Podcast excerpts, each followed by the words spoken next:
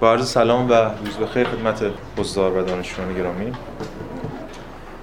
ما توی جلسه قبل در واقع یه سری مقدماتی گفتیم در مورد خود هگل، نثر هگل و جلسه قبلش هم در مورد شیوه کار خودمون، ایده هایی که در مورد پیداشانسی روح هست و در نهایت بیش از همه هدف من این بوده که نشون بدم چقدر راه دشواری داریم و اصلا نمیشه به شکل اتصال کوتاه و میانبر بتونیم اون دستگمون فهمی که مد نظرمونه حاصل بکنیم.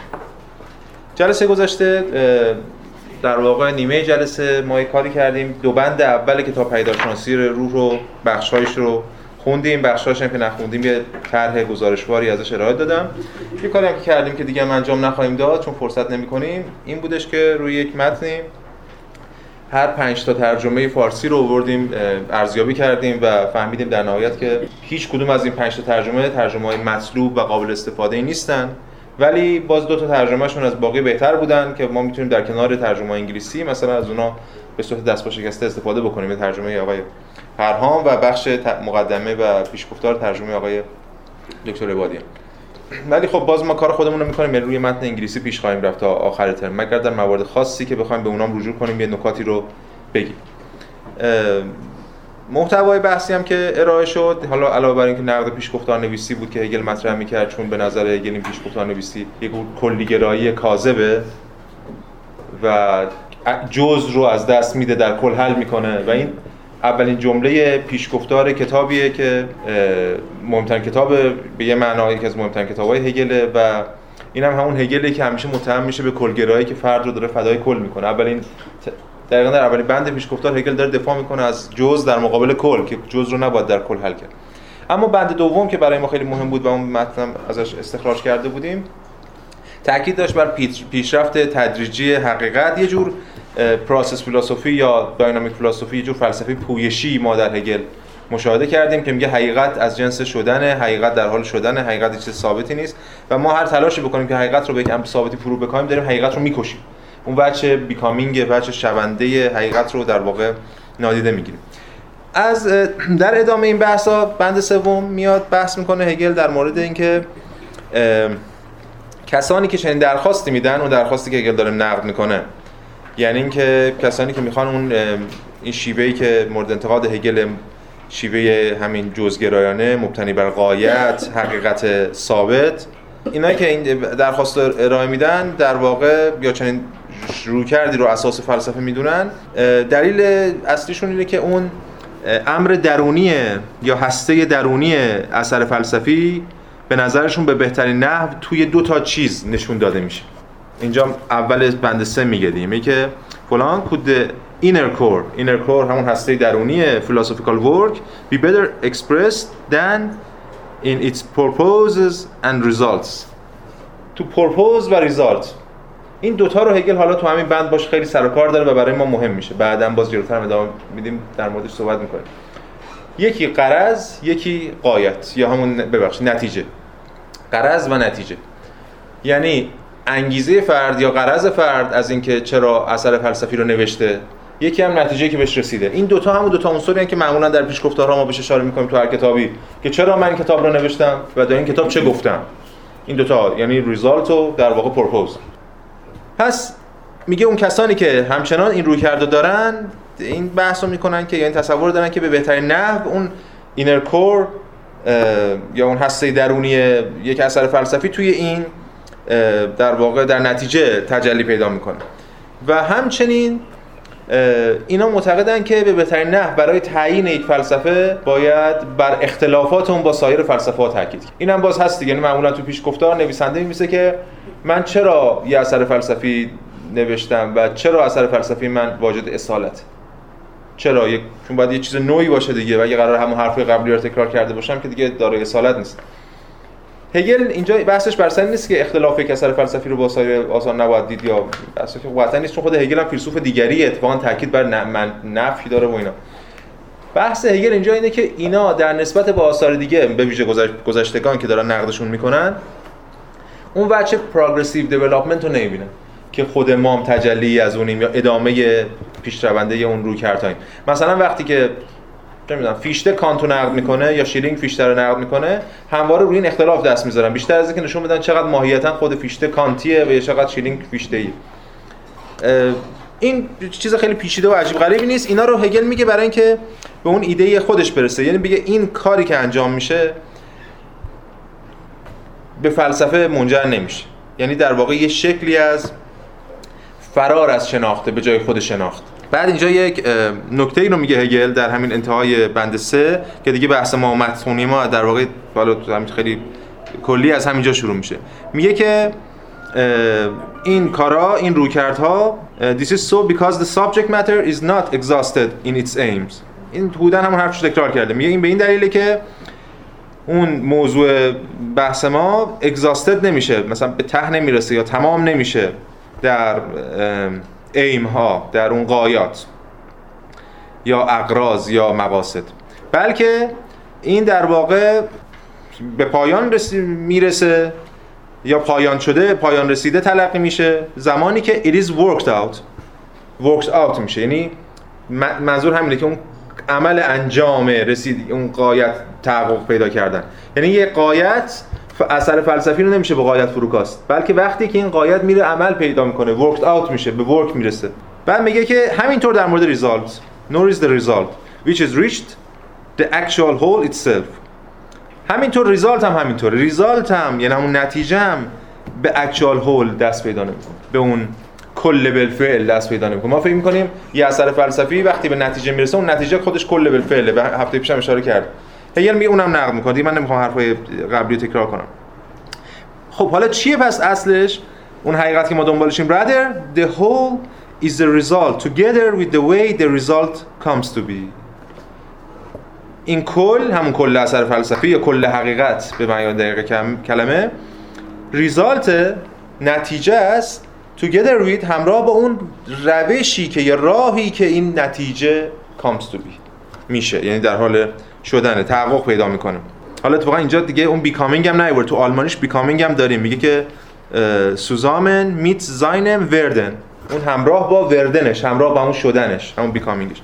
پس نتیجه همراه با شدنشه که کل رو تشکیل میده، نه غایت، نه غایت اولیه یا غرض و نه نتیجه آخریه. این ارتباط بین ایناست که اون حقیقت شونده رو در واقع به ما نشون میده. بعدش میگه که حالا سریع میخونیم میریم، میگه که این در واقع هدف یا مقصد به نوبه خود یک لایف یونیورساله، یک کلی بیروحه، بیجانه، به نحوی که اون تندنسی، اون گرایش به یک کار، خود گرایش به یک کار is a mere drive that still lacks actuality. میگه خود گرایش به یک کاری داشتن یک رانه صرفیه که همچنان فاقد اکچوالیتیه، لکس اکچوالیتی. این که من مثلا فرض کنم میخوام یه کاری کنم، مثلا من میخوام برم بیرون، خود این که من میخوام برم بیرون قبل از اینکه برم بیرون، قبل از اینکه ورکس اوت بشه، وقتی در سطح ایمه چیه؟ صرفا یک رانه‌ایه که فاقد اون اکچوالیتیه، که اون فعلیت رو نداره هنوز.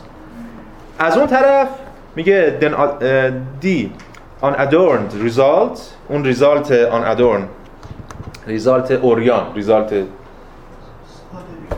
بله بی پیرایه، بله ادورن میشه تزیین و اینجور چیزا، تزیین نشده. همون ریزالت، همون کاری که ما معمولا تو پیش گفتار میکنیم، میگیم کل این کتاب این ریزالت، این یه جمله مثلا نتیجه این کتاب، این ریزالت اینجوری، یعنی نتیجه معمولا بی پیرایه یا ساده یا خام، حالا هر چیز اوریان is just a corpse that has left the tendency behind. میگه که یه کرپسیه، یه لاشه‌ایه، جنازه‌ایه که تندنسی رو انداخته کنار یا پشت سرش رها کرده. از یه طرف تندنسی، از یه طرف ایم، از یه طرف هدف من، برای رسیدن خودش فی نفسه اکچوالیتی نداره، یک بودیه، یک جانبه است و به حقیقت راه نمیبره. از طرف دیگه خود نتیجه هم چیزیه که چون این تندنسی رو یا این حد گرایش رو یا این هدف گذاشته کنار و به یه جور سطحی از تحقق رسیده، خود اونم باز یک جانبه است. در نهایت هگل میخواد بین این دو تا چیز یک جانبه یک گذاری برقرار کنه. یا ح... به نظر ه... هگل حقیقت نه اینه نه اونه، بلکه یک گذاری از این به اون و اون شدنه است، اون مسیر حقیقتی که حالا هفته پیش هم در موردش کلا صحبت کردیم. پس هگل نقد میکنه اون رویکردهایی که دارن به این دنبال این چیزان توی اثر فلسفی یا به طور کلی در خود فلسفه دنبال قصد و غرضن، فقط دنبال نتایجن، دنبال تفاوتان و اینجور چیزا. و هگل هم میگه میگه اینا در واقع میگه instead of occupying itself with what is at stake، به جای اینکه خودشونو مثلا به اون چیزی که at stake، اون چیزی که استیک مثلا اینجا میشه چی؟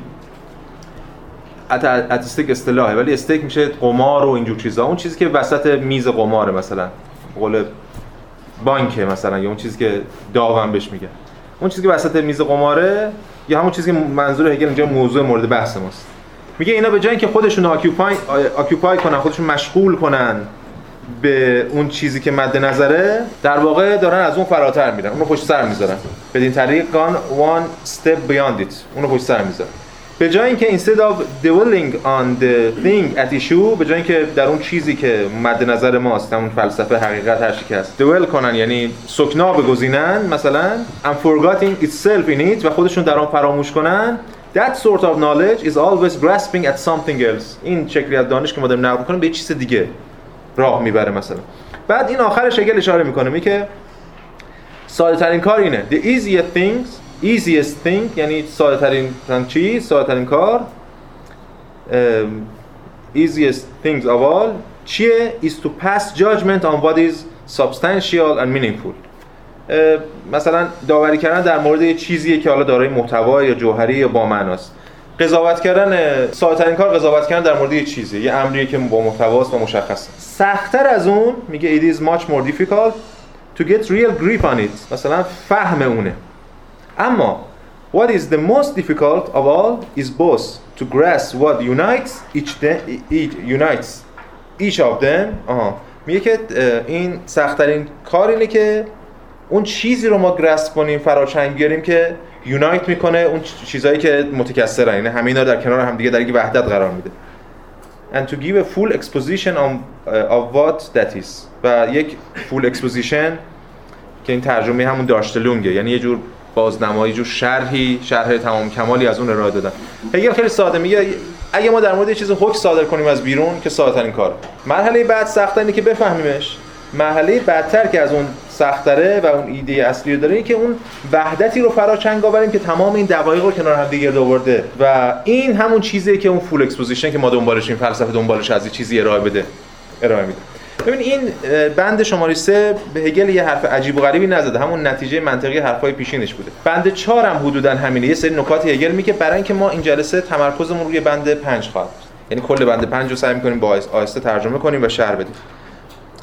بند خیلی کلیدیه بند پنج. پس این از بند سه چیز خاصی نگفته، اگر سعی کرده اون بحثی که قبلا کرده روشن‌تر کنه که نمیشه امر فلسفی رو یا به طور کلی حقیقت رو به نتایجش و همچنین اغراضش فروکاست. کسایی که دنبال اینن دنبال فرار کردن از خود مواجهه با اون اصل حقیقتن و خودشون رو فدای اون نمی‌کنن، خودشون رو مشغول اون نمی‌کنن، دنبال یه something else، یه چیز دیگه. این از شماره بند سه. بند چهار هگل شروع می‌کنه در مورد انواع شناخت صحبت کردن.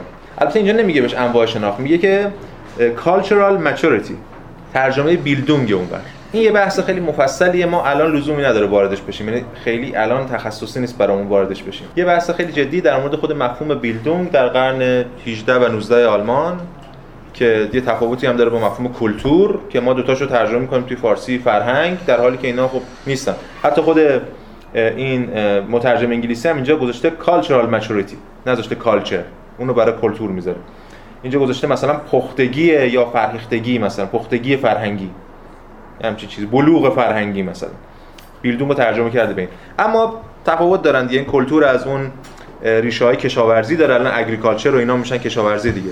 ریشه‌اش تو لاتین از کولره میاد و اونم از خود شخم زدن و ایناست. البته ریشه‌های یونانی هم داره، یه جای مفهوم چوپانی و اینها میشه. و از اون طرف بیلدونگ هم همینطور، بیلدونگ هم خودش از بیلد میاد و بیلدن و اینا، یعنی ساختن و اینا. و در واقع بیلدون که میشه یعنی یه جور ساختن، این ساختن وقتی تبدیل میشه به فرهنگ، یعنی قبلا ساختن فقط معنای فیزیکی داشت بیلدون تا قبل از قرن هجده شاید، ولی بعداً با موزر و بویشه بعداً فرد کلیدی این وسط هردره، این اتفاق میفته براش که بیلدون به یک چیزی شبیه همین فرهنگ و پیوند میخوره. بعضی حتی ترجمهش میکنن به education یعنی آموزش، چون خود خود یونان هم باز فرهنگ با پایدیا، فرهنگ به معنای همون کشاورزی و اینا با پایدیا که به معنای آموزش و تعلیم فرق داره، تفاوتایی داره. هگل یک فصل کامل در کتاب پدیدارشناسی رو به بیلدونگ می‌پردازه. یعنی تو بخش روح که ما میرسیم سه فصل داره. روح حقیقی که همون آنتیگونه و بحثای راجع به آنتیگونه و بعد حکومت رومه. بخش دومش اسمش از بیلدونگ. بیلدونگ چیه برای هگل؟ اونجا نوشته نوشته که روح از خود بیگانه. alienated spirit دو نقطه بیلدونگ. چون اینجا خیلی بحث تخصصی لزومی نداره الان اینجا واردش بشیم، من ازتون اجازه میخوام که اون موقع وقتی رسیدیم مفصل در مورد این تفاوت‌ها صحبت کنیم. بعد واژه‌ها رو بیایم مثلا یه حداقل نیم ساعت چهل دقیقه در مورد معنای واژگانی و تفاوتایی که اینا داشتن تا رسیدن به هگل صحبت بکنیم. بعد بیایم راجع به بیلدونگ تو هگل حرف بزنیم. می‌ذاریم همونجا که اتفاقا همون حرفی هم که هگل میزنه به لحاظ تاریخی میرسه به همونجا، میرسه به همون دوره در واقع حدوداً ورود اولیه به دوران مدرن در اروپا. پس فعلا اینو خود واژه بیلدونگ رو خیلی تمرکز نمی‌کنیم روش، ولی هگل داره میگه که در واقع از یه جور شناخت، از یه جور بلوغ فرهنگی صحبت میکنه. میگه این چند تا مرحله داره. یه مرحلهش که همین میگه بیگینینگ، مرحله اولیشه، اینه که از طریق همون immediacy of substantial life must always be done by acquainting oneself with universal principles and points of view. میگه یک رویکرد اولیه universal principles، یعنی ما وقتی می‌خوایم چیزی رو بشناسیم بر اساس اصول کلی بشناسیم. هر امری رو تقسیم کنیم، یا حالا به این معنای دیگه ساعت‌ها شاید بگیم فرو بکاهیم به اصول کلی. این یه سطح اولیه است. این کاری که معمولا ما در مورد فلسفه می‌کنیم، در مورد کتاب‌های مختلف می‌کنیم، فرو می‌کاهیم اینا به یه سری اصول کلی و یک سری نقطه نظرات، که این یه سطح. یه سطح سطح بعدی که برای هگل خیلی مهمه و یه گام جلوتره، فهم انضمامیه. تو همین باز بند چهار اون وسطاش میگه میگه که one must apprehend, uh, apprehend the subject matter's concrete and rich fullness in terms of its determinateness. میگه این باید بعضی که از اون گذر کردیم اون subject matters و اون همون موضوع رو در واقع چیشو درک کنیم؟ concrete and rich fullnessشو. concreteness یعنی همون تو آلمانیش همون در واقع کنکرته، انضمامی بودنش رو، بچه انضمامی شو. یعنی هگل داره میگه که اون یونیورسال پرینسیپلز انتزاعیه، اون ابسترکت، این کانکریت. یه راه پس اینه که ما یه چیز رو فرو بکایم به یک سری قواعد کلی. همین کاری که معمولا ما میکنیم در مورد هر چیزی، نه فقط در مورد فلسفه، در مورد هر چیز. یه کار دیگه این که بگیم آقا این انتزاعیات رو بذاریم کنار، بریم سراغ خود کانکریتنسش، بریم سراغ خود ریشفولنسش، اون قنای مثلا یا اون تمامگشتگی قنای خودش، قنای وجودی منظورشه، بر حسب تعیین یافتگیش. و and one must know how both, uh, both to provide. یه نفر باید بدونه که چگونه به طور توامان provide کنه، به دست بده چی رو؟ an orderly account of it.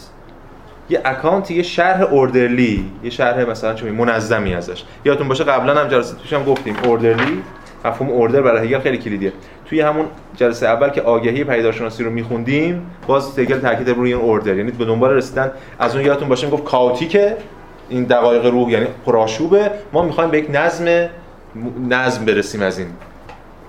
پس یکیش اینه که orderly account و and to render a serious judgment about it، و به واسطه این ما میتونیم یک serious judgment، یک داوری خیلی جدی در مورد اون ارائه بدیم. اما اینم با سطح شناخت مد نظر هگل نیست. هگل اون شناختی که مد نظرشه در واقع سطح سوم شناخته. وقتی که همون آخرین خط میگه که this in turn will lead one to the experience of what is truly at stake. خب بران این تجربه میکنه اون چیزی که واقعا مثلا همون موضوع ماست. So that even when the seriousness of the concept. این مفهوم seriousness of the concept، این مفهوم خیلی کلیدیه تو کل فلسفه هگل، بارها بارها تکرار میشه. هگل در خیلی جاها در سخنانی افتتاحیه‌اش دانشگاه برلین باز روی این تاکید میذاره، یعنی جدیت مفهوم. بخوایم بگیم جدیت مفهوم، خود اینجا وقتی هگل از مفهوم استفاده میکنه، شاید به نظر ما مخاطبی که خیلی با فلسفه هگل سر و کار نداشته باشه میگه آقا مفهوم چه فرقی داره با یونیورسال پرینسیپلز؟ مفهوم هم انتزاعیه، اونم انتزاعی بود. هگل داره از اون انتزاع رو نقد میکنه، وارد نگاه انضمامی میشه و حالا میخواد انضمامی رو نقد کنه، باز دوباره برگرده به مفهوم. این مفهوم اون مفهوم نیست. مفهوم برای هگل یه چیزی ورای همه اینهاست. مفهوم برای هگل خواهیم دید که تجلی روحه. مفهوم برای هگل دربردارنده سوژه ابژه است. رفع کننده انتزاع و انضمام، همه اینا رو در بر میگیره به یه شکل دیالکتیکی. این که این مفهوم چیه، من گفتم قراره من بودش که حرف تکراری نزدم با شما. یه بخشی از همین احتمالاً خب خیلیاتون خونده باشه، یه بخشی از فصل مربوط به پیشگفتار پدیدارشناسی روح در همین کتاب آگاهی و خودآگاهی، یه هشت نه صفحه است، یه تیتری داره به اسم مفهوم نزد هگل. اینجا البته باز خیلی اولیه است این بحثا، خیلی اولیه است، ولی به هر حال یه کمک کمکی میکنه به ما. اینجا من خود واژه بگریف و حالا با توجه به اون کاری که این بود کرده بود و چند کار دیگه، واژه بگریف رو ریشه‌یابی کردیم در خود زبان آلمانی که در زبان آلمانی چند معنی میده، فقط حالت انتزاعی نیست به اون معنی که مفهومی تصور ذهنی باشه، چیزی بیش از اونه. و همچنین توی به تناظرون تو هگل هم گفتیم این چند تا معنی داره و چیه دیگه. یه هفت صفحه است، نه صفحه است، شما خودتون زحمت میکشید میخونید. من دیگه دوباره این اینا رو تکراری نمیگم، درس نمیدم چیزایی که نوشته شده. ولی فقط اینم نیست، این یه گام اولیه است برای شناخت مفهوم. توی خود همین کتاب وقتی ما بحث نیرو و فاهمه میرسیم، باز یه بحثی اونجا مطرح کردم از شاره های دیگه و حتی اینجا نوشتم نوشتم تو پیش گفتم ما نمیتونستیم اینا رو بگیم چون الان توانش برای مخاطب نبود. الان توان به وجود اومده، ما میتونیم به این سطح برسیم. اما بازم مفهوم برای هگل رشد پیدا میکنه و عظیمتر و پیچیده‌تر میشه. هگل فیلسوف مفهومه، ولی ما باید بفهمیم مفهوم به چه معنا. قطعا مفهوم انضمامی انتزاعی نیست و هگل منتقد مفهوم انتزاعی. اینجا میگه که اون جدیت مفهوم، اون جدیت خودش بچه انضمامی هم با خودش داره. مفهومی که تحقق پیدا کرده، مفهومی که وجود عینی داره، در واقع به بیان دیگه جهان نزد هگل تبدیل به مفهوم میشه، اما دیگه نه مفهوم ذهنی مثل بارکلی که وجود تبدیل به چیز ذهنی میشه، بلکه یه مفهوم تازه‌ای که مفهوم انضمامیه که حالا ما بهش میگیم روح مشخصاً. بعداً وقتی که برسیم به اون جایی که مفهوم کاملاً پخته شده که ما حق داشته باشیم نام جدیدش رو بهش اطلاق کنیم و بهش بگیم گایست. و اینجاست که در واقع این در وارد اون عمق اون چیزی که مد نظر ما هست میشه. این سطح سوم شناخت جایی که هگل میخواد ما رو سوق بده به اون سمتش و به نظر منم این دوتا مقدمه که هگل گفته و ما این جلسه در موردش صحبت کردیم، یعنی بند سه و بند چهار، همه ما رو آماده میکنه برای اینکه بتونیم وارد بند پنج بشیم. بند پنج هگل تازه میخواد بگه من اومدم چیکار کنم. با اینکه قبلا یه اشاره‌ای کرده بوده خیلی پراکنده در مورد چیزهای مختلف، اما الان صراحتاً میخواد بگه من میخوام چیکار کنم. بند پنج رو میخونیم با هم دیگه و ترجمهش میکنیم، چون سه چهار تا ایده داره تو این متن به این مختصری.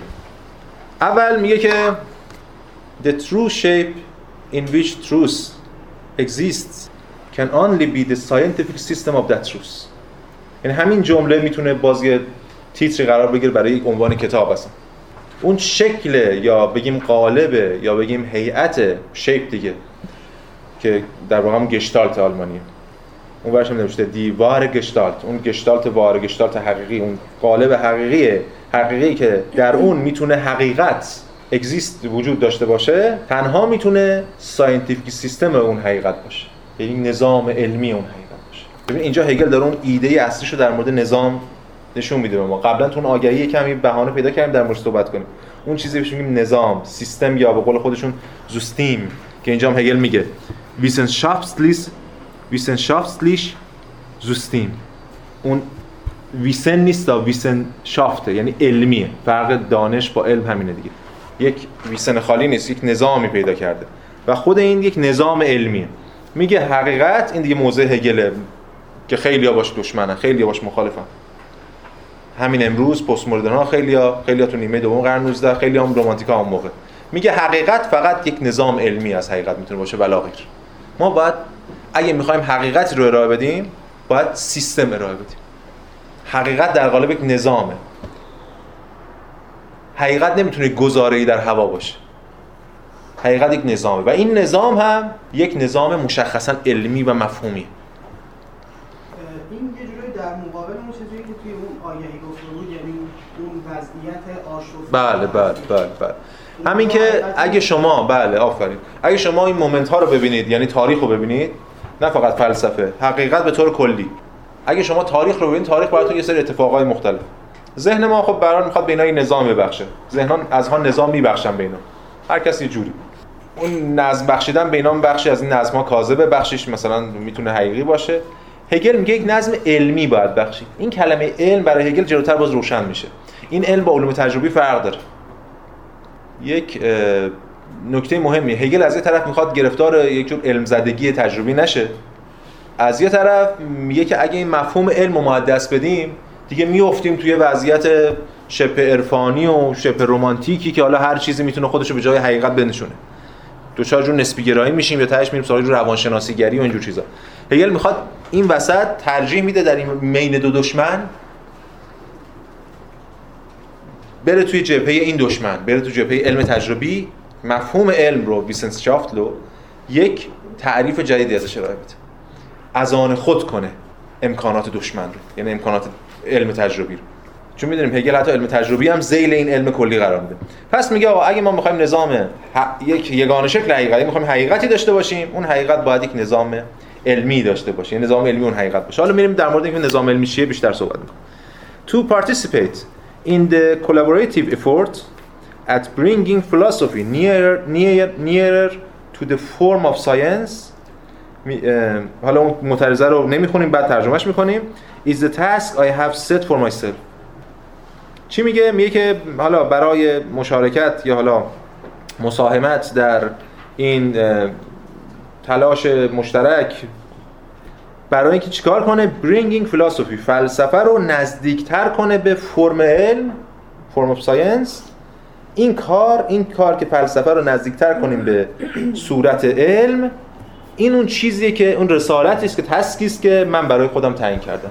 I have set for myself. حالا این چیه؟ اینجا توضیح میده تو این که جو توضیح خیلی معروفیه، احتمالاً همتون شنیده باشین یا وقتی راجع به پدیدارشناسی پیش گفتارش حرف می‌زده میشه همیشه این جمله اشاره میشه.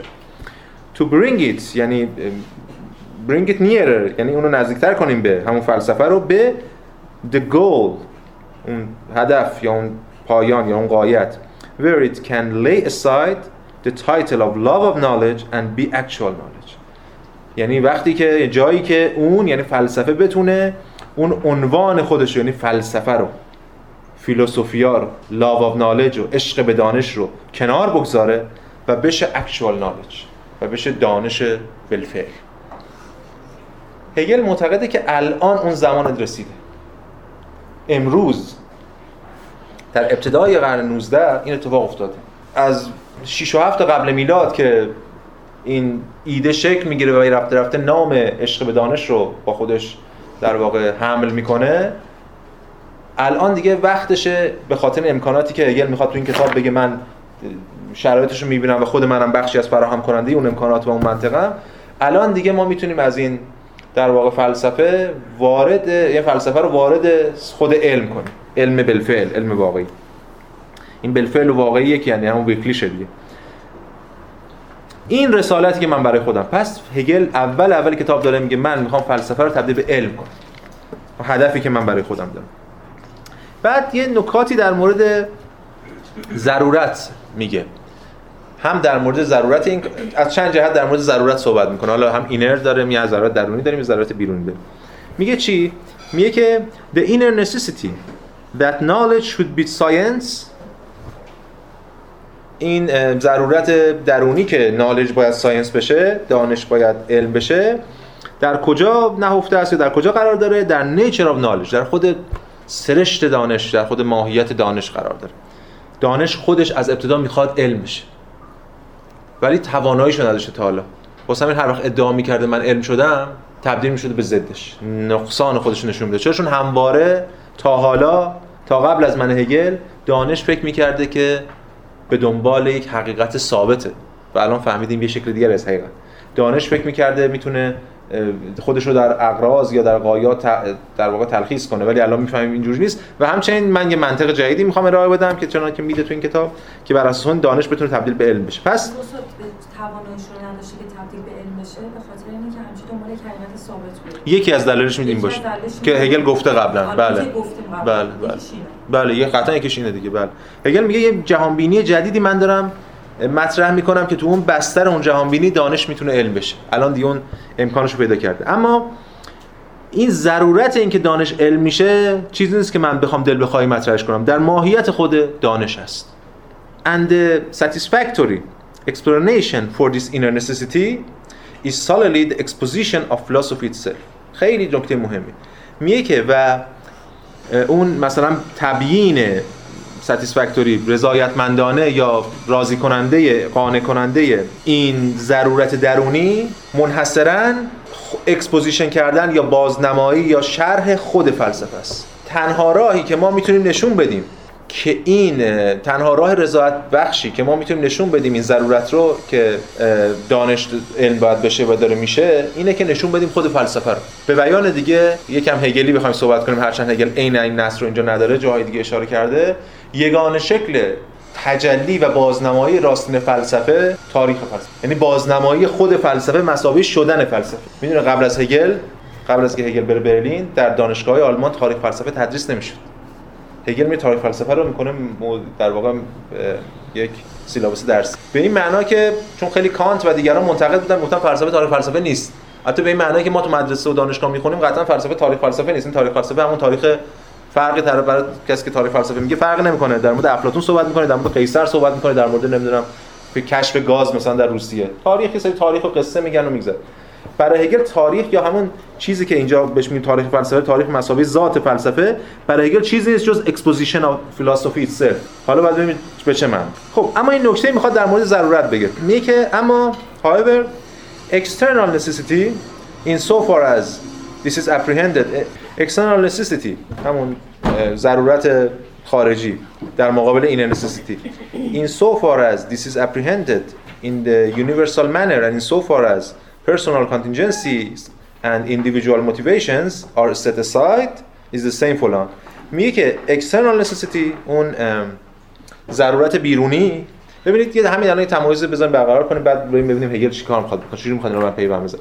یه مفهوم ضرورت بیرونی داریم، ضرورت درونی. ما معمولا اینو استفاده می‌کنیم. مثلا من یه آدمی ام که خشونت می‌ورزم، مثلا میرم تو خیابون با یکی الکی هم تو دعوا می‌کنم، بعد میگن آره این آدم شخصیتش، البته این همه غیر هگلی هم، الان میخوایم فقط مثال بزنیم، هرچند در مثل در مثل مناقشه هست قطعا، ولی حالا اینجا رو شما اون رو لحاظ نکنید.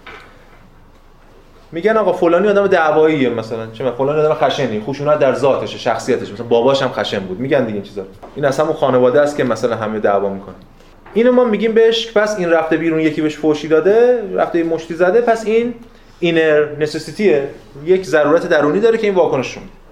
یه موقع است میگم، میگه نه مثلا من میرم توی جایی توی فضای قرار میگم خوشونندش میدم، شما میگید نه این اردبیلی در ذاتش آدم خیلی آروم و ساکت و اینا، تو خانواده‌شون هم چیزی نبوده، این انسیستیش نیست، اون جای شرایط خیلی بدی بوده، مثلا توی فضای چه میدونم تنش جنگی مثلا، و این داره از خوشونندشون میده. به اون ما میگیم اکسترنال نسیسیتی، یه شرط بیرونی، ضرورت بیرونی. هگل میخواد به ما بگه در نهایت که اینا یکیه، چون برای هگل درونی نداریم، بیرونی از جدا از درون نداریم، درونی جدا از بیرون هم نداریم، مثلا خودی در کار نیست. ما اینا رو همش مفصلا در همین کتاب به همه این بحث‌ها اشاره خواهد شد.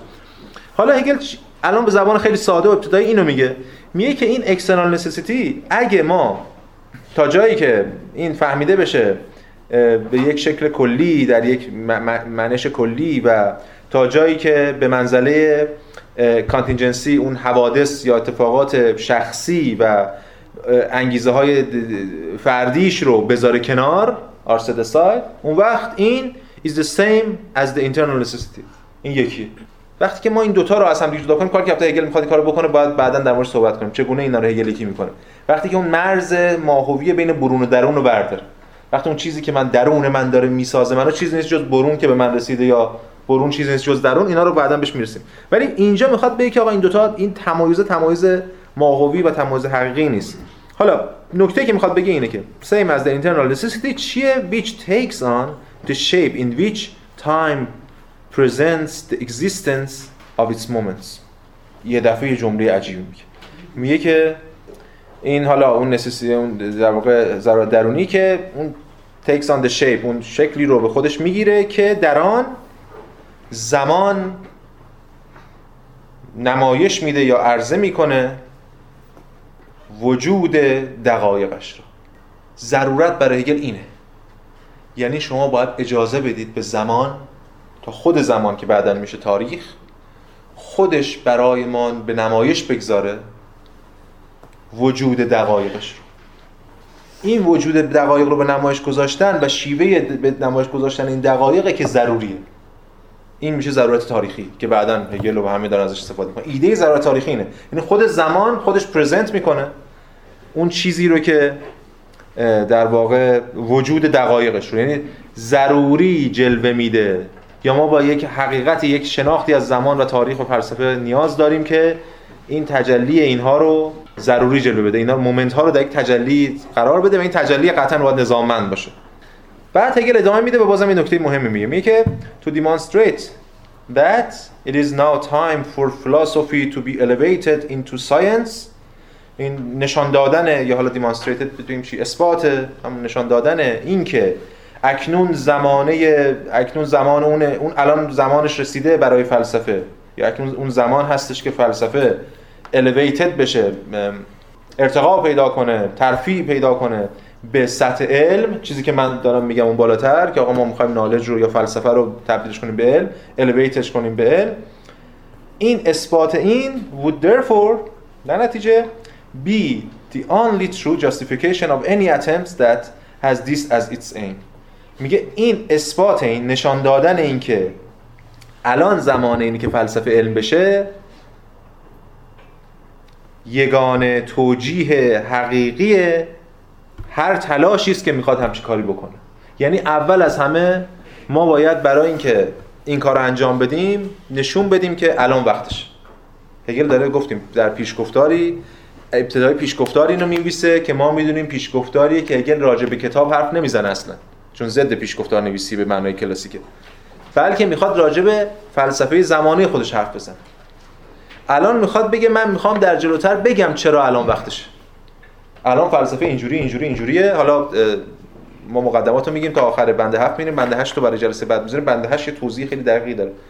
ما مقدمات الان اینجوریه و الان وقتشه، و این که ما بگیم الان وقتشه اولین گام مهم ماست که باید بگیم الان وقتشه. چرا چرا الان وقتشه؟ نشان دادنش یا اثباتش.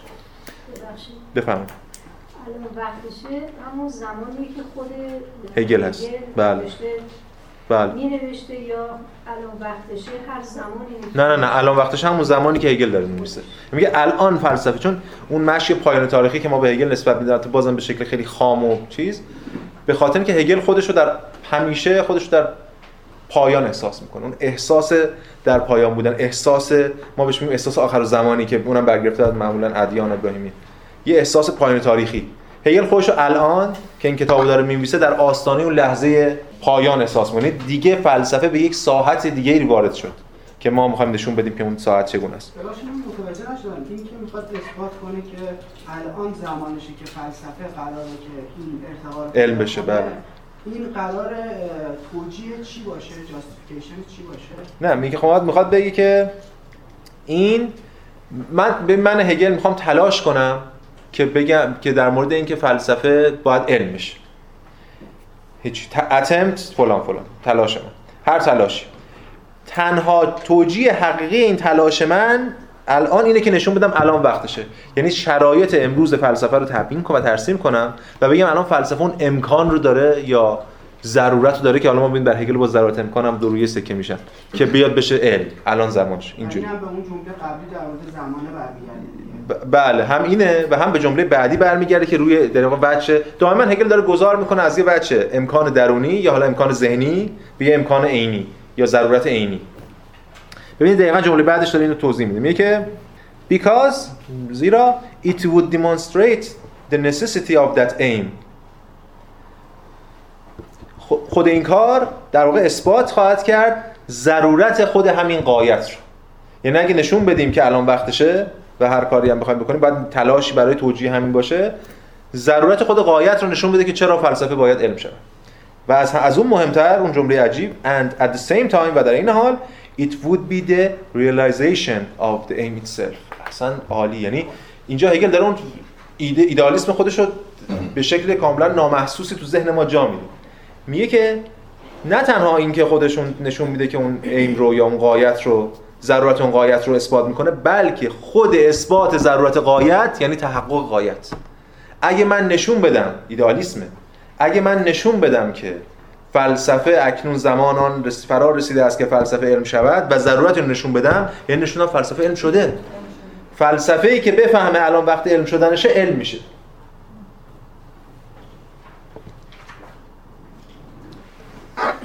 حالا جلوتر باز دوباره در موردشون دائما از این ذهن و عین داره هگل به هم دیگه گذار میکنه دیگه. باز اینا همه اینا همه حول اون seriousness of the concept میشه فهمید، جدیت مفهوم. خود مفهوم در ذات خودش تحقق خودش داره. بفهم. در مثالی که جواب میدم بفهمید بس شد. در مثالی که در جلسه قبل ذکر کرده بودید، اگر اون مراحل رو در نظر بگیریم که هر مرحله در مرحله شدن دیگری است، در واقع اثبات این است که شده. بله.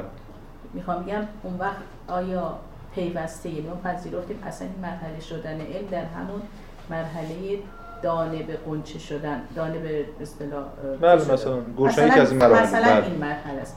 مرحله بعد مراحل بعدی است که در این حال فقط از اینجا به علم شدنش محقق شده و مراحل بعد شکل کاملتر اون علم داره محقق میشه. بله بله. این زمانیه که از هگل به بعد باید تصور بشه. البته باز اینجا بحث داریم. ببینید هگل میگه ما وارد یک مرحله شدیم که داره این تبدیل به علم میشه، یعنی به علم، فلسفه علم میشه و از این به بعد ما توی این مرحله هستیم. حالا اینکه علم پیشرفت میکنه حالا بحث دیگه ایه.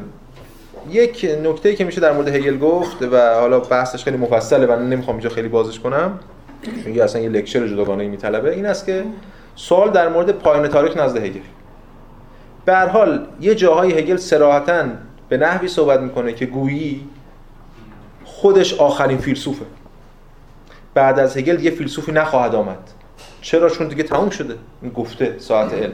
همونجور که در مورد تاریخ هم بعضی موقع یه جوری صحبت میکنه که ما این برداشت رو میکنیم که دولت پروسی آخرین شکل دولته، پایان تاریخه، که حالا کجا و اینا اشاره میکنم. کجا میگه دوران مثلا ناپل اون یا اون اتفاقاتی که افتاده دوره آغاز، یعنی آغاز دوره پایان تاریخ.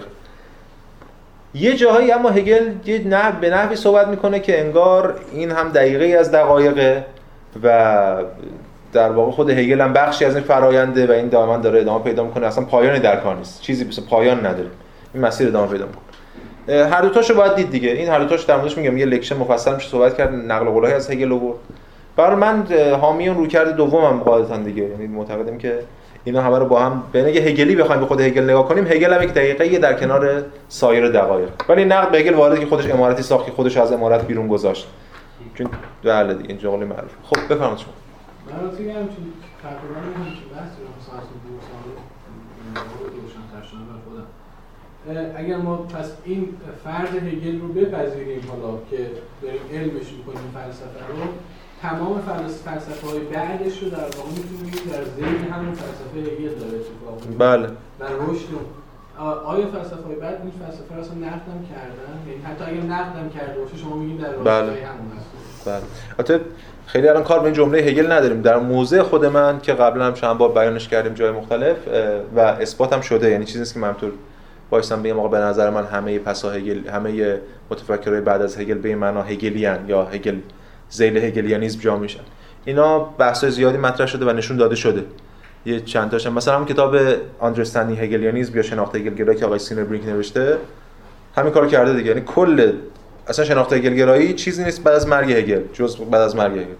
یعنی هگل که مرده، بعد اون بحث هگل‌گرایی چپ و راست و بعد هگل‌گرایی در فرانسه، در آلمان، اینا دولوز و بریدا و نمیدونم اونور سارتر و هایدگر و حتی نیچه که گور هم میشه ذیل هگل‌گرایی به معنای جای داد. اینا رو میشه اثبات کرد، نشون داد. من اگه بخواید در مورد هر کدوم از اینا میتونم تو منبع معرفی کنم، همین چیزایی که خودم ترجمه کردم نوشتم، هم منابع دیگه که تو زبان انگلیسی وجود داره. اون یه بحث دیگه است که ما الان اینجا وایسادیم ببینیم اینا به چه معنی. چون اون کسی هم که حالا این چیز دیگه طلسم هگل دیگه، اون کسی که شیطان فوشو به هگل میده در واقع قوی ترین آنتیتز در مقابل خود هگل فراهم میکنه و این آنتیتز در مقابل تز خودش فرآیند دیالکتیکی هگلی. اما اینکه خود هگل در اینجا یه مقدار داره به نحو اغراق شده‌ای خودش رو پایان فرض میکنه، اینم هست. یعنی نثر هگل اینجوریه. میگم باز مفصل باید در موردش صحبت کرد که این نثر دلایلی داره. اینقدر نباید خیلی ساده انگارانه نگاه کنیم که هگل فکر کرده مثلا بعد فردای مثلا اینکه خودش مرده جهان تمام میشه، مثلا یه همچین لحنی شاید ما در واقع درک کنیم توش. من برداشتم اینه که یک هگل یه قصد سیاسی اجتماعی یا حتی فلسفی داره از این لحن. یعنی یک این باعث میشه لحنش انقلابی بشه. شما هر انقلابی بخواید بکنید قبل از انقلاب باید مردم رو نسبت به عواقب انقلاب تا یه حد زیادی به نحو اغراق شده‌ای تحریک کنید، وگرنه انقلاب رخ نمیده. بعد سوال دوم که جا. اگر ما این رو بپذیریم از ساحت متافیزیک خارج نکردیم چیو؟ فلسفه رو. چرا؟ خود شما داریم این تبدیل میشه به علم. علم خب نه، این علم علمیه که متافیزیک هم در خودش داره. هگل از متافیزیک گذر میکنه. هگل معتقد متافیزیک، یعنی به معنای فلسفه کلاسیک از تالس بوده تا قبل خود هگل، یه بخشی از اون علمیه که هگل میخواد قد نظر قرار بده. همه چیزای دیگه هم بخشی از اون علمه، یعنی اقتصاد و سیاست و جامعه شناسی و نمیدونم ادبیات. بله بله، که همون ابسولوت نالج که آخر کتاب میگه دانش مطلق، همه اینا رو در خودش داره. در واقع بیان خیلی ساده‌تر، البته با یه مقدار اغماض، با یه مقدار اغماض بخش اول کتاب هگل که کتاب پیداشناسی رو که کانشسنس یا آگاهیه، در واقع بخش فلسفی کتاب.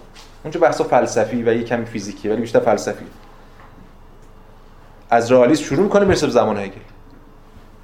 ولی باقی کتاب دیگه بحثا تو ساعت متافیزیک نیست، اخلاق و سیاست و جای دیگه در برمیاد. برای هگل اون کل حقیقت باید به صورت کل حقیقت به صورت یک نظام ارائه بشه و هر شکلی از تجلی اون حقیقت که در طول تاریخ ما داشتیم، چه به نام طبیعت در فیزیک، چه به نام خدا در ادیان، چه به نام زیبایی در هنر، چه به نام چه میدونم جوهر در فلسفه و هر چیز دیگه ای، همه تجلی‌هایی از اون حقیقته و طبعاً علم راستین و علم نهایی همه این تجلیات رو باید به صورت نظاممند کنار هم قرار بده. اسم اون علمی که اینا رو به صورت نظاممند در کنار هم قرار میده هست پدیدارشناسی روح که اسم این کتاب. هرچند که این مسیر این شدن‌ها و رفتن شدن‌ها و این تغییر تحول باز یه عقب بزنه یه برگشت بکنه، مثلا هم یا هم یا هم من مثال بزنم که فرض اگر در یک مقطعی این درشته متوقف بشه، اصلا نابود بشه و اینو باز هم همین مجموعه برای هگل برای هگل اون گیاهی که مثال زد این مثال فقط، واقعا برای هگل متوقف نمیشه این مسیر، به صورت ضروری ادامه داره. مثلا من میگم حتی اگر این ظاهر توقف در از بین رفتن یک مرحله از این رشد باشه، اما در این نظام هستی یه مسیر ادامه اون فرند. بله بله بله, بله. خب شما سوال بفرمایید. شما فرمودین که آقای هگل همیشه میگه که الان پایانه. این پایان دار برای نیستش که ایشون یه شخصیت داومیدانه داشته. دیگه آخرش که خوشبینه. نه هگل خیلی شخصی این اینو من میپذیرم که هگل زیادی امیدواره. یکی در واقع سعی می‌کنه تعادل رو حفظ کنه، چون توی برلین توی اتاق بغلیش روبروش داره شوپنهاور همزمان باش درس میده که زیادی ناامیده. این یه تعادلی حفظ میکنه و خود نیچه هم اینجا اشاره میکنه، میگه اینا مثل دو تا برادر.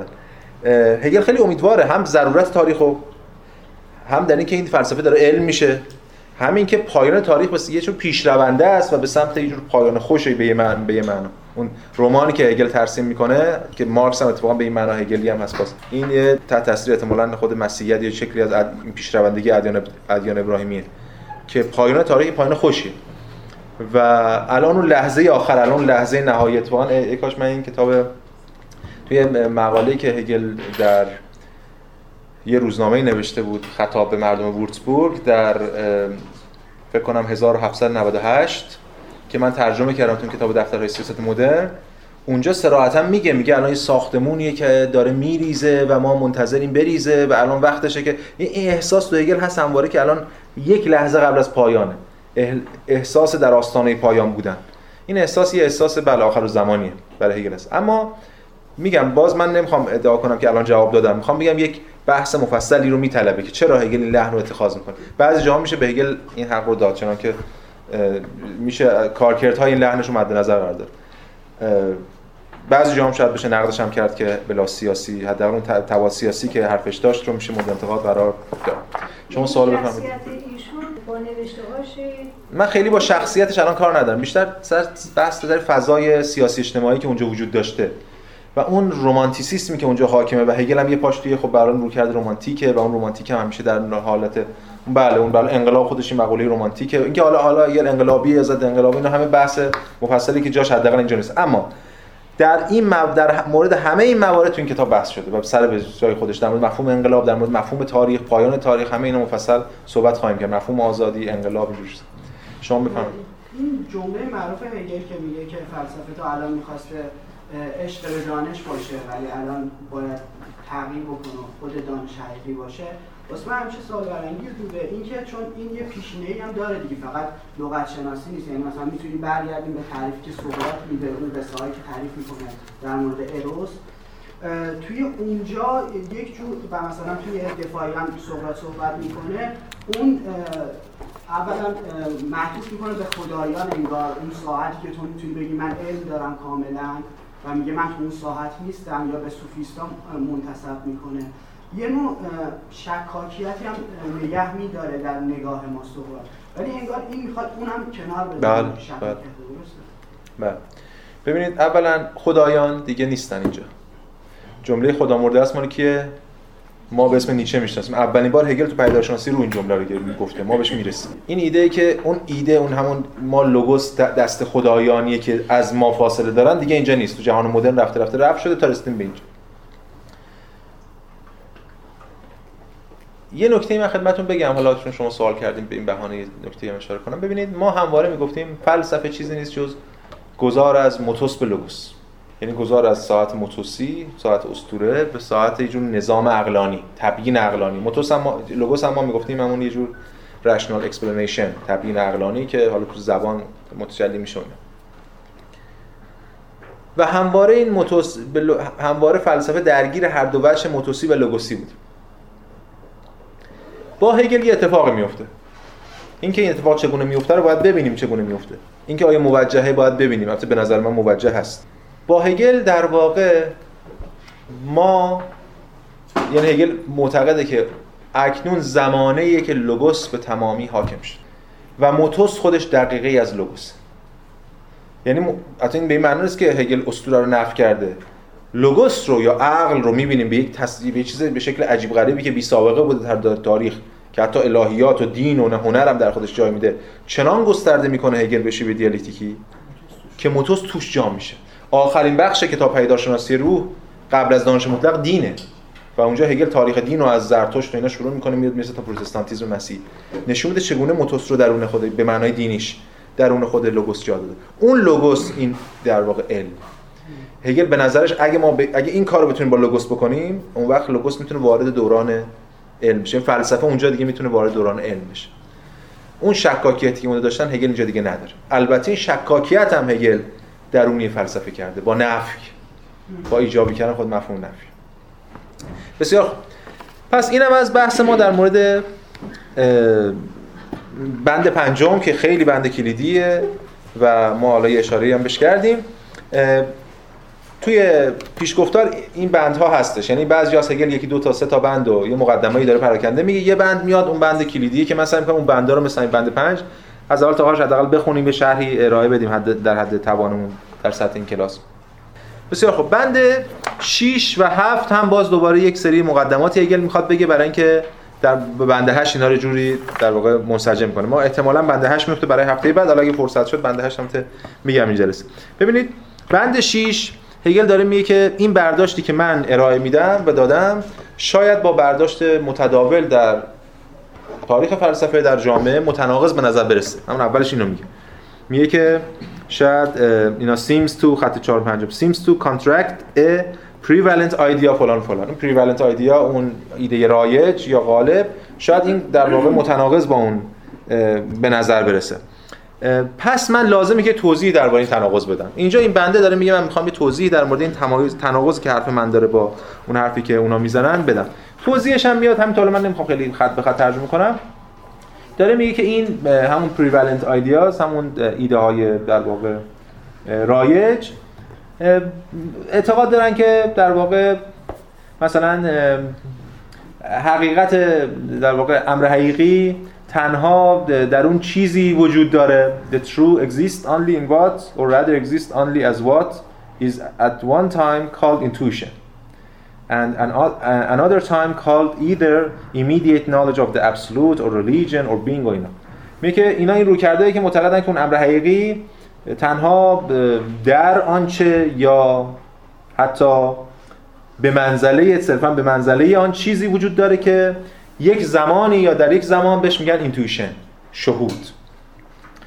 یه زمان دیگه بهش میگن که immediate knowledge of the absolute، دانش یا شناخت بیواسطه امر مطلق. یا دین یا هستی. حالا توش هم یه مطلقی هم میندازه به این رومانتیک ها و عرفان رومانتیک که نه فقط به منزله در سنت در مرکز دیواین لاف، در مرکز عشق الهی، بلکه به منزله خود عشق الهی که اونا دنبالش بودن. میگه که اینا اینا رو الان حالا یه توضیح در مورد همه دونه دونه اینا میدم. اگه در واقع این رو این رویکرد رو به منزله پوینت آف دیپارچر، به منزله اون نقطه عزیمت مد نظر قرار بدیم، اون چیزی که در این حال مورد نیاز برای اکسپوزیشن آف فلسفی، برای تشریح فلسفه، در واقع چیه؟ very opposite of the form of the concept. اگه ما اینجوری که اینا نگاه میکنن نگاه کنیم که برای اینکه امر مطلق رو، حالا که زبان خودم میگم، امر مطلق رو، حقیقت رو به منزله همواره به منزله چیزی که باید شهود بشه تا بهش برسیم، به منزله دانش بی‌واسطه از امر مطلق، در قالب دین، در قالب خود هستی به صورت بی‌واسطه، چیزی که نقد کتفان میشه امروز، همین امروز هگلی به خیلی از اگزیستانسیالیستان وارد کرد. اگه اینا رو اینجوری نگاه کنیم، خب معلومه بله اون چیزی که اینا بهش میگن اکسپوزیشن آف فلسفی متناقض با فرم آف کانسپت، با مفهوم، با اون صورت مفهوم متناقضه، متضاده، حالا اپوزیت، متضاد. هگل میخواد در واقع اینا رو نقد کنه و از اون فرم فرم مفهوم دفاع کنه. کیا رو میخواد نقد کنه؟ این مفاهیم که هگل اینجا گفته، اینا دیگه کلید واژه‌های ما میشه برای اینکه بدونیم اینا دشمن هگل. یکیش بی‌واسطگی. در اکثر مواقع، حالا نه هم به همیشه، بی‌واسطگی به مثابه دشمن. هگل هر جا امر بی‌واسطه ببینه دشمن خودش میدونه که حالا در موردش توضیح میدم. شهود، مفهوم عشق، احساس، دین، هستی و اینجور چیزا. هگل اینجا صراحتاً داره توی این بخش، هرچند نه به اون صراحت که ما میشناسیم ولی همون شیوهی که خاص خود هگله، داره نقد میکنه رمانتیک ها رو. ببینید این ترجمه میلر از پیدایشناسی روح یک صد صفحه آخرش داره که البته به فارسی هم ترجمه شده. یه صد اون صد صفحهش یه صد صفحه آخرش داره که شرح بند به بند پیدایشناسی روح توسط فینلی. نسبتاً سعی کرده روان هر بند و بند به بند توضیح بده. ولی خب خیلی جا رو از قلم انداخته، خیلی جا رو بد فهمیده، حالا شاید برسیم به بهانه نقدش هم بکنه.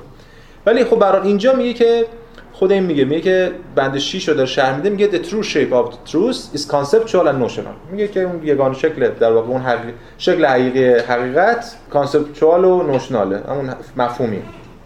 حالا بعد جلوتر در مورد تفاوت نوشن و کانسپت هم صحبت کنیم. اینا خودش هر دوش هم مفهومن، ولی به هر حال یکیش بگریفه تو... که برای هگل خیلی مهمه. بعد میگه که this can at present only be asserted as a counter to views like those of Jacobi, Novalis, Schlegel et cetera.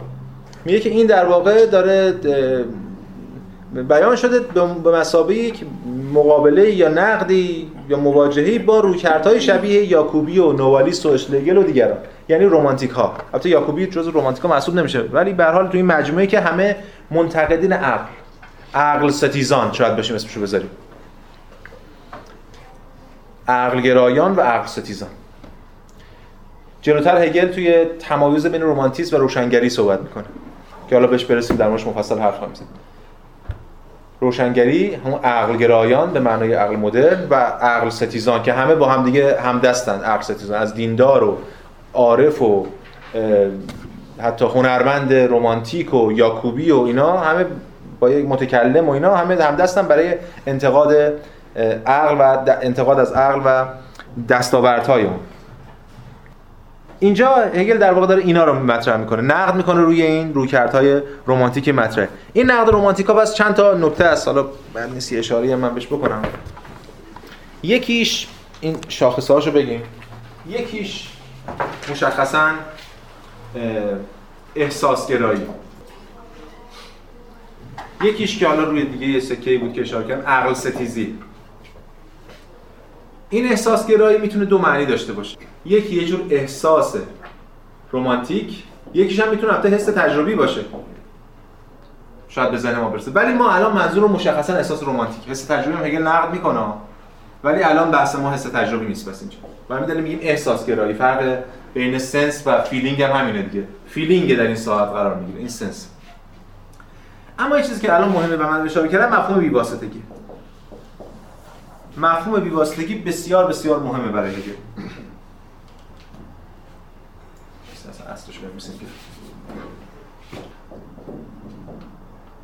میتلبار یعنی همون واسطه، میتل البته خودش یعنی وسط، این میشه با واسطه، اون میتلبار میشه بی واسطه. حالا کارت هم میاریم برای اینکه اینو در واقع حالت اسمی بهش بدیم. اون میتلبار کارت، این اون میتلبار کارت خیلی کلیدی برای هگل، چون بارها تکرار میکنه معنی سکرمش دست بذاره. هگل در واقع هر شکلی از برداشت بی واسطه، هر شکلی از شناخت یا علم بی واسطه رو رد میکنه، هر شکل، در مورد هر چیزی.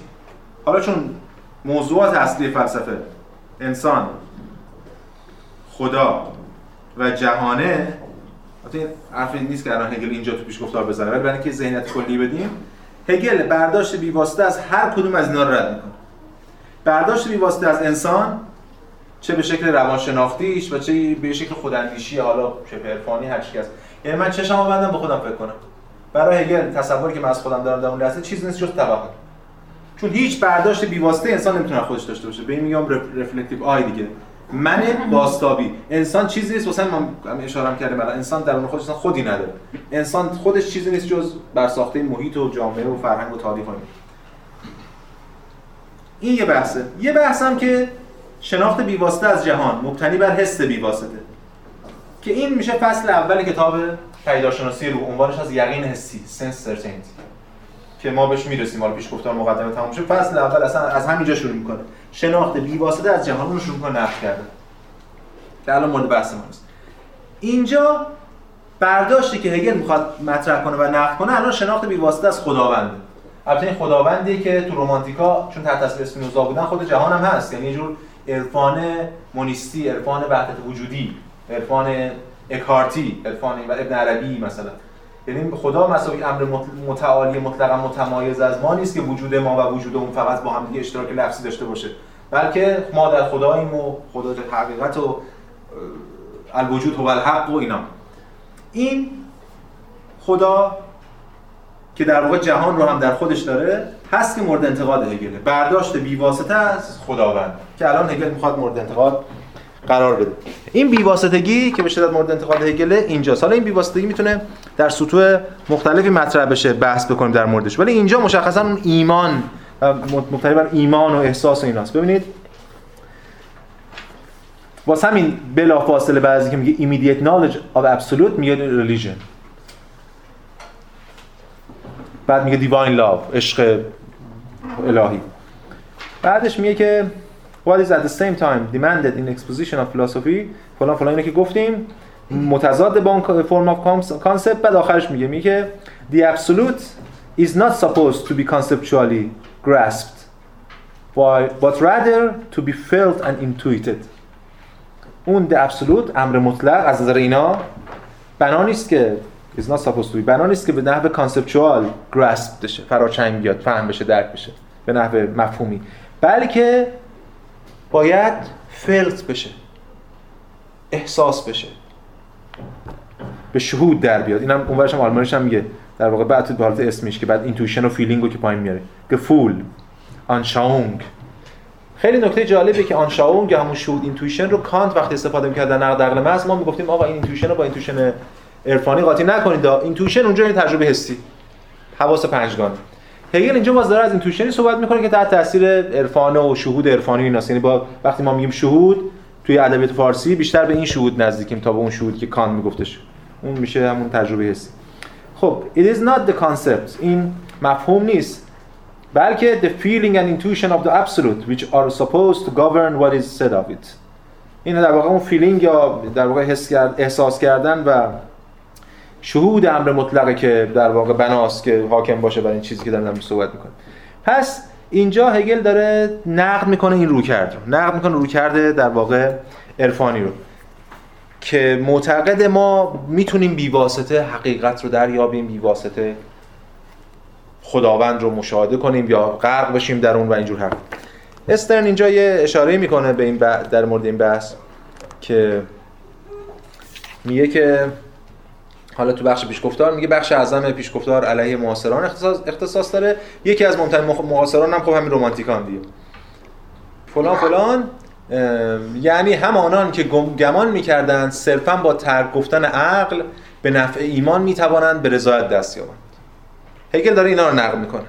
البته بعدش میگه همانان که در اتخاذ نوعی جهانبینی که رضایت فکری حقیقی بتواند در آن یافت شود به خطا رفتند. یعنی عقل گرایان. حالا جلوتر ما می‌رسیم که هگل عقل گرایان هم نقل می‌کنه. هگل هر دو طرفو نقل می‌کنه. شیوه هگل اینه دیگه. گفتیم هفته پیشم اشاره کردم. یه جمله هگل از یه موضع کاملاً عقل‌گرا رمانتیکا رو نقد می‌کنه. شما این جمله رو اگه بذارین جایی توی اینستاگرام شیر کنید میشه هگل عقل‌گراست. چهار خط بعد هگل داره همون موضعی که چهار خط قبل گفته رو با همون لحن نقد می‌کنه. یه موضع دیگه میگیره هگل. از موضع رمانتیک عقل‌گرا رو نقد می‌کنه، از موضع عقل‌گرای رمانتیک رو نقد می‌کنه و در نهایت به اون موضع سوم خودش میرسه در هر مرحله. و باز اونم نقد می‌کنه و باز این کل این کتاب چیزی شده این روند فرایند در واقع نقد کردن خود یا نقد کردن ایده ها. ببخشید همین الان هم این جمله ای رو که الان به کار بردید در نقد جمله قبلی به نظرم اومد. درست فهمیدم؟ بله دیگه. ببین کسانی که معتقدن به اون شهود، شهود مبتنی بر شناخت بی واسطه میدونن، حقیقت رو یا شناخت رو بی واسطه میدونن، هگل داره اونا رو نقد میکنه. اما هنوز دیگه هم جلوتر باز میاد خود همین رویکرد عقل‌گرایی رو که کلا زده شهود مثلا مورد انتقاد قرار میده. هدف اصلی هگل اینجا نقد زمان است. یعنی طرفین دعوا در زمانه خودش گفتیم رمانتیسم و روشنگریه رو میخواد مورد انتقاد قرار بده. حالا ببین چی میگه؟ میگه که وی حمله کوبنده علیه گروه نخست همون رمانتیک‌ها تدارک می‌دید که میگفتن اگر آگاهی میخواهد جهان را خانه خود بداند باید صرفاً به دنبال آگاهی بی‌واسطه الهی برها کردن هر شکلی از تفکر باشد. این معتقدان فلسفه فلسفه را به سبب عقل‌گرایی مفرطش در قبال تضعیف قطعیت‌های پیشینی مق... پیشین مقصر می‌دانستند. و از همین رو اعتقاد داشتن که اکنون فلسفه باید با تن سپردن به تهذیب منح... معنوی به جای بینش عقلانی جبران مافات کنه. مقصر فلسفه است چون دوچار عقل‌گرایی افراطی بود. فلسفه الان وضعیت راضی کننده‌ای نداره. هگل هم میگه بله نداره. مقصر این که این وضعیت راضی کننده‌ای نداره عقله. مگر تا حالا عقل در فلسفه حاکم نبود؟ ببین این وضعیت چه فلسفه شد. رمانتیکا میگن باید این عقل رو بذاریم کنار، جاش یه جور تهذیب من... معنوی یعنی فلسفه رو بکشیم به سمت جور عرفان رمانتیک. هدف اینا بود. توی تجربه فلسفه اسلامی خودم هم یه دوره‌هایی از پرت ضربه‌ای که در واقع عقل فلسفی خورد، حالا به ویژه از جانب متکلمین، فلسفه گرایش عرفانی توش خیلی رواج پیدا کرد، رفت به سمت گرایش عرفانی. جبران مافات کنن. هگل به رویکردی که به نظرش چیزی جز نوعی عرفان ضد فلسفی نیست، به دیده تحقیر می‌نگرد. بعد دو نقطه استرن اینجا این نقل قول از همین بند هفت پیش گفتار میاره. اون جمله معروفش که حتی بند هفت و بند نه که الان بعد بهش میرسیم جلسه بعد. امر زیبا و امر مقدس. این جمله چیه؟ دقیقاً جمله آخر بند هفت. The beautiful, the holy, the, the eternal, religion and love itself are all the bait required to awaken the craving to bite. امر زیبا، امر مقدس، امر جاودان، مذهب و عشق و خود خود همگی یک طعمه هایی هن که انگار دارن میل ما رو به اشتیاق ما رو به گاز زدن بیدار میکنن. این توی همین حالا بزنید ترجمه تر... ترتمیزترش دیگه اینجا هست توی همین آقای خداگاهی آوردیم.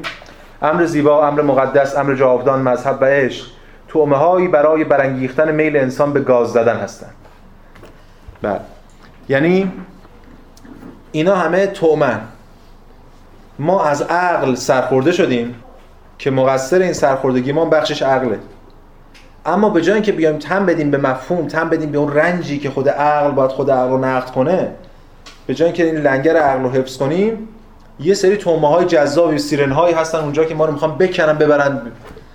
ایناست. بعد هگل میگه که what is supposed to sustain and extend the wealth of that substance، اون چیزی که بناست حفظ کنه یا مثلا گسترش بده wealth of that substance، اون غنای این جوهر رو is not the concept، مفهوم نیست اون چیزی که اونا تجویز میکنن but ecstasy. اکستسیه، همون قرص اکس هست مخفف اکستسیه دیگه، یعنی جور خلسه، جور شورمندی.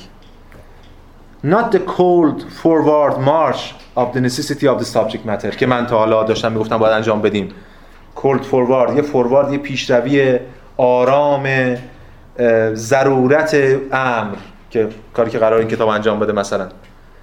but instead، بلکه در عوض a kind of inflamed inspiration، یه جور inflamed inspiration، یه جور inspiration یا الهام inflamed. inflamed خیلی نکته مهم، یعنی یعنی کلمات رو درست انتخاب میکنه.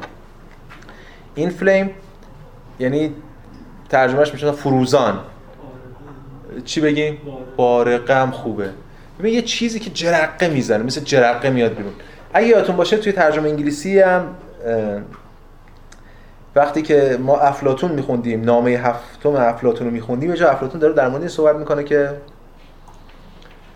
نظریه مسل من یا اون فلسفه حقیقی من رو در واقع این خشت اول و افلاطون کاشته اینجا دیگه کج شده.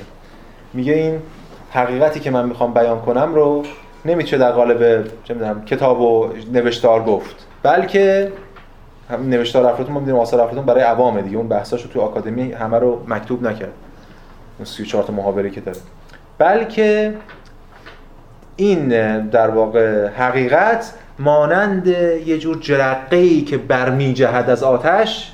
تو نامه هفتم داره خطاب به دوستان یا خانواده دیون میگه اینا یه دفعه آشکار میشه،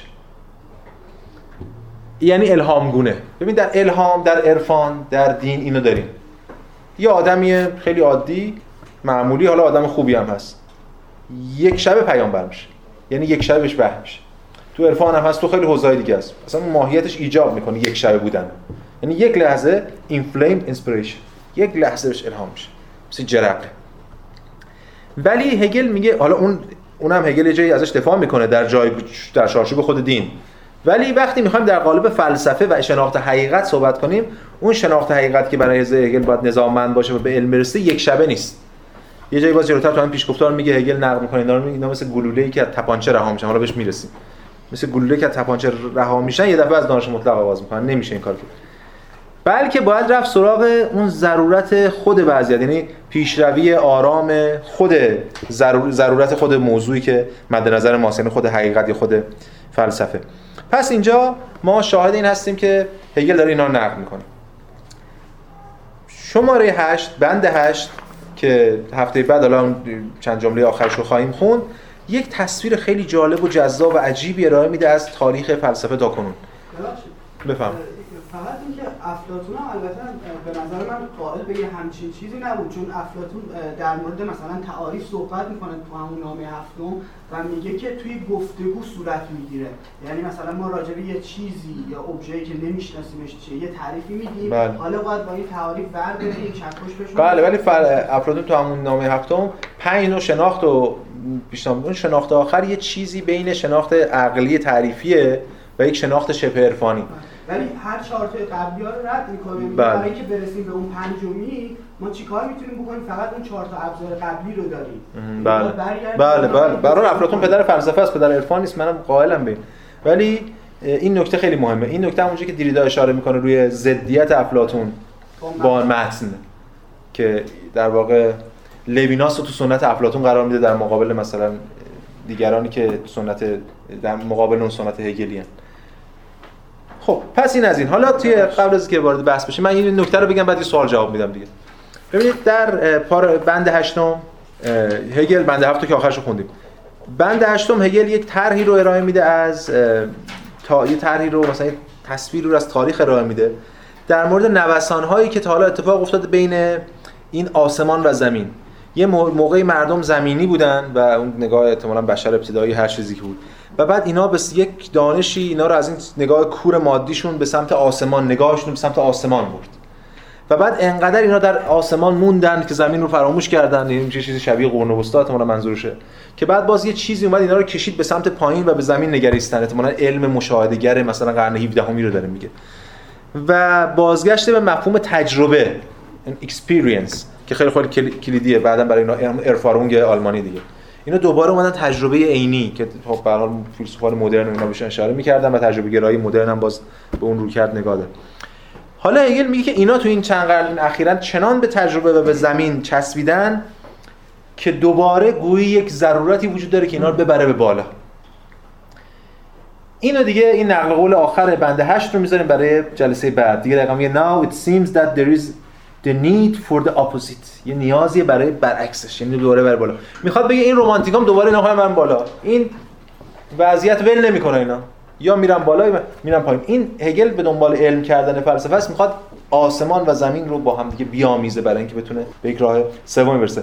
این نبرد بین روشنگری و رمانتیسم، نبرد بین این دو تا رو کرده که میخواد در زمین بمونه و حقیقت رو فقط از مجرای تجربه زمینی، میگه earthly experience، تجربه زمینی، و از اون طرف اونی که میخواد بره به دنبال فقط دیوان لاو و عشق الهی و اینجور چیزاست در مقابل. هر دو تا اینا نقدشون به هم دیگه وارده، هر دو تاشون هم یک جانبه، اما راهش اینه که یک راه سومی ارائه بشه که خود هگل میخواد ارائه بده. در نقد اینا که ما دیگه از جلسه بعد از این بند، از انتهای این بند مطالعه شروع می‌کنیم. هرچند شما این وقت کردین بخش اولش هم بخونید، خیلی بخش جذابیه، تصویر خیلی جالب و جذاب ارائه داده و خب ما خیلی دیگه وقت نمی‌کنیم روش تمرکز کنیم. پس اینم از بحث ما برای این جلسه. خب بفرمایید شما سوال. بخشید این تومه ها رو آیا خود عقل معنی نکرده؟ این تومه هایی که الان هگل در ازش حرف می‌زنه اینا کار خود عقل نیست؟ به چه معنا عقل؟ اگه عقل به معنای اون م... چیزی که روشنگری داره میگه، عقل به معنای یک دستگاه، کانت میگه عقل به معنای دستگاه قوای ذهنی برای شناختن امور یا چه میدونم چیزایی که از طریق حس به ما میرسه، این یه مفهوم خیلی مشخص و جزئی از عقل. یه بخشش نه، یه بخشش هم تناقضات در ذات عقل. خود کانت هم میگفت دیگه تو نقد عقل ماست، میگم اینا در ذات خود عقل. به این معنا هگل داره اینجا از عقل حرف میزنه؟ نه نه، این معنی نیست. اما معنایی که هگل داره صحبت میکنه از عقل، خوده بگیم عقل هگلی که بعداً بهش وارد خواهیم شد و بس بس خواهیم داد، عقل هگلی همشه اینا، بخشی از اون مکر عقله، بخشی از اون تحقق عقل در تاریخه. ببین بعد به چه معنا، چون هگل عقل رو انتولوژیکال میکنه، عقل رو در واقع بچه وجودی بهش میبخشه. اما اینجا الان مفهوم یه جور و عقلی که میخواد بشناسه، بستگی داره به تحلیل شما. شاید من خودم باشم یه تحلیل را بدم که خود اون در واقع کل اسطوره ها برساخته از عقل باشن و یه جور فرار عقل برای مواجهه انتقادی مفهومی با خودش از این منظر دیگه، میشه این تحلیل رو هم کرد. بستگی داره به برداشت ما از عقل. دست کم اینجا داره هگل یه برداشت خیلی قرن هفدهمی فلسفی، قرن هفدهم هجدهم از عقل ارائه میده در مقابل برداشتی از حقیقت الهی عرفانی بی واسطه یا هم چیز. اینا رو دارن مقابل هم قرار. ولی این اگه از من بپرسین که همه اینا کار عقله دیگه، در این که ولی به اون معنایی که باخ بهش خواهیم رسید.